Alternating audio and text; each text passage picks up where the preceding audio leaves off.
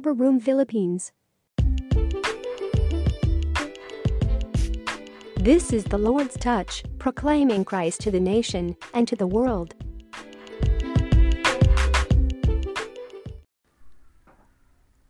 Isang magandang araw po sa ating lahat, your family, at sa lahat po nakakapakinig ng podcast na ito.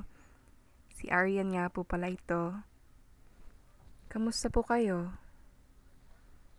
Dalangin ko po na ano man ang ating kalagayan ngayon, ay patuloy pa rin po nating maranasan ang kabutihan at pag-ibig ng Panginoon. Hayaan niyo po na magbahagi po ko ng maikling mensahe lang po mula sa Panginoon at sisimulan ko po ito sa isang testimony. Noong nakaraang taon, June 6, 2020 po, ako po ay naoperahan ng dahil sa gallstones.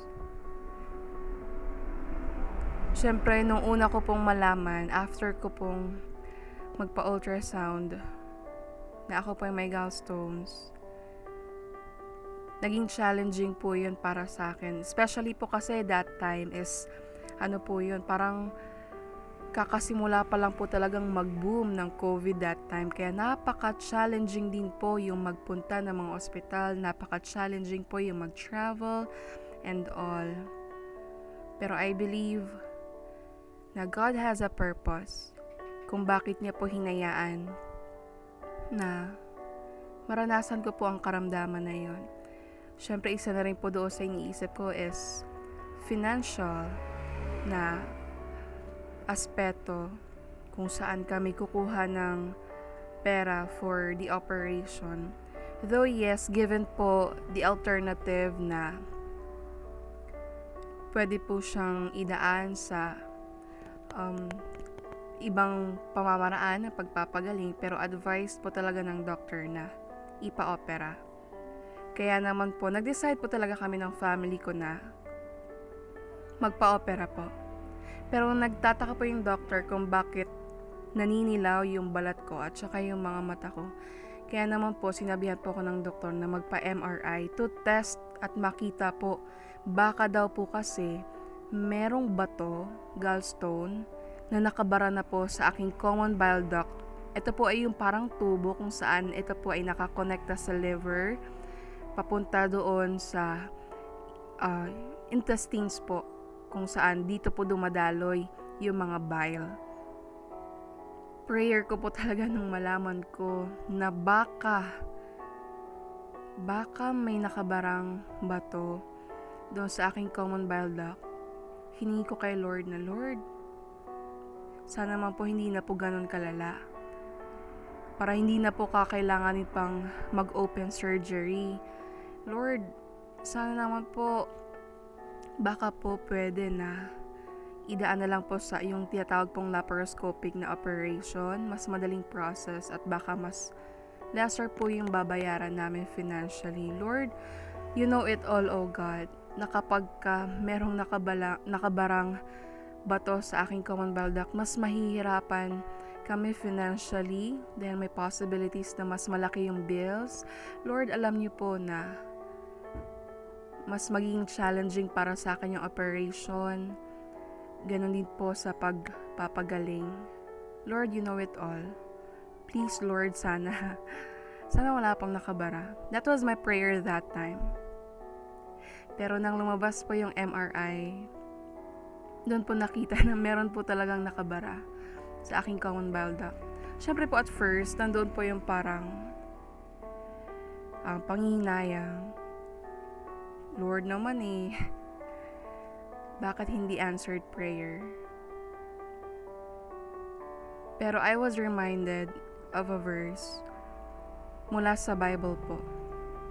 And I was also reminded by Job nung sinabi niya na magpupuri lang ba ako sa Panginoon kapag may answered prayer Napaalalahanan po ako ni Job nung sinabi niya na tatanggap lang ba tayo ng pagpapala mula sa Panginoon at kapag hindi na maganda yung sitwasyon, hindi na tayo magpapasalamat. Habang pauwi po kami noon mula sa ospital, isip po ako ng isip and syempre po nandun po yung prayer. You know what? God is God is so faithful. He is so ever faithful po talaga. Kasi sa panahon na talagang nandoon nangihina ka ang daming questions sa isipan mo doon kanya higit na pinapalakas. Kaya po pinalala niya po sa akin ang verse na to. Sabi po sa Habakuk chapter 3, verse 17 to 19 sa Tagalog ang sabi po, Bagamat di namumunga ang punong igos at hindi rin namumunga ang puno ng ubas, kung ang pamumunga ng oliboy mabalam at walang anihin sa mga bukirin, kahit mamatay ang mga tupa sa kulungan at daanan ng salot ang bakahan sa mga silungan. Verse 18 Mananalig pa rin ako kay Yahweh. Ako'y magagalak dahil sa Diyos ng aking kaligtasan. Ang Diyos na si Yahweh ay aking lakas. Tumatakbo akong simbilis ng usa at iniingatang ligtas kahit sa kabundukan. Hindi po mapigilang tumulo ng mga luha ko noon. Kasi tama naman po. Even the writer of this verse sa Habakkuk sa kanyang panalangin, sinabi niya na, kahit walang answered prayer, kahit hindi maganda yung sitwasyon, still, I will praise the Lord. Still, I will believe in His name. Still, I will believe in His ways. And from there, I was encouraged. Tama nga naman. To trust the Lord is a choice. Yung mag-rejoice sa Panginoon is a choice na kahit ang daming problema sa paligid, na kahit naharap tayo sa hindi magandang sitwasyon, when you praise God and, re- and when you rejoice in Him, it is a, a choice. And from that time, I have decided, I have chosen I have chosen to trust the Lord, my King and my Lord. At sinabi ko sa kanya, Lord, hinayaan niyo po akong pagdaanan ang sitwasyon na ito, hindi lang hindi hindi para pahirapan ako, kung hindi ipakita sa akin kung sino yung Diyos na sinasampalatayanan ko.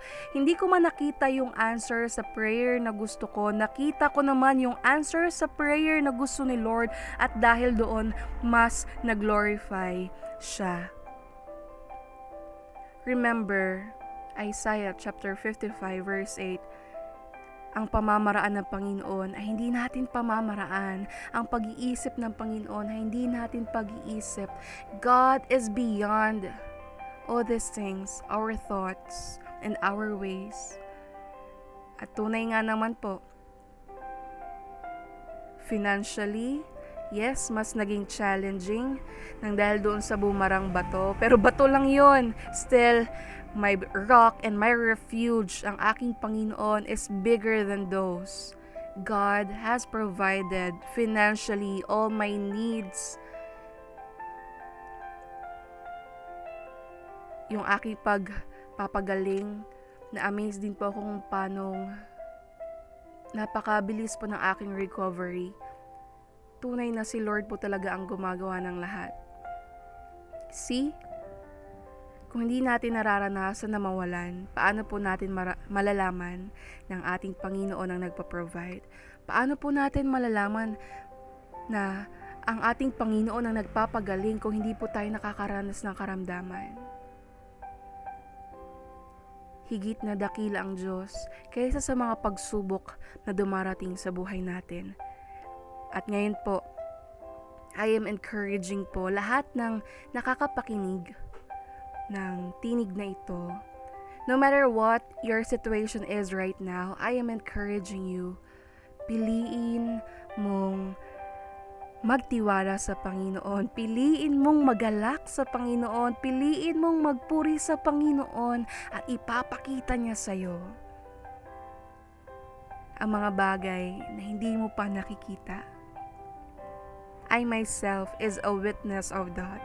Ako po mismo, ipinapahayag ko ang kabutihan na ginawa ng Diyos sa buhay ko and I believe He can do the same thing with you. Just believe Him and trust Him. Choose to rejoice in the Lord.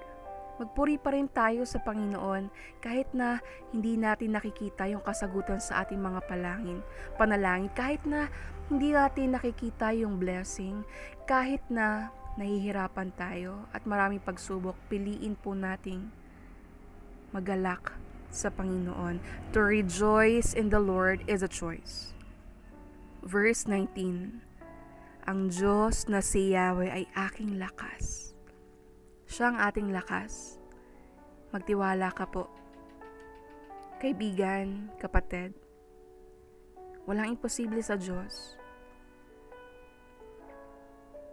Tama na yung what if, what ifs natin sa buhay natin. But instead, sabihin natin, even if, even if I cannot see the miracles, even if I am suffering from pain, even if I am suffering from sickness, even if I am financially broke, I will still choose to trust and to rejoice in the Lord. Believe me, kapatid, hindi ka bibiguin ng Panginoon. Kaya maraming salamat po. Dalangin ko po na sa mga oras na to na tayo po ay na-encourage. Yes, magtiwala ka lang sa Panginoon, magalak ka sa Panginoon, and you will see the rainbow in your palm. Sa tamang panahon ng Panginoon, sa pamamaraan ng Panginoon, ang pangako niya, makikita mo na lang one day, nasa kamay mo na at sasabihin mong, Praise God. Praise God, salamat Panginoon dahil tinulungan mo akong piliin na magtiwala at magalak sa iyo. God bless po sa ating lahat mga kapatid. I am sending my prayers to you. Ikaw na nakakapakinig. Hindi ka nag-iisa sa laban mo, kasama mo ang Diyos. Salamat po. O glory to God.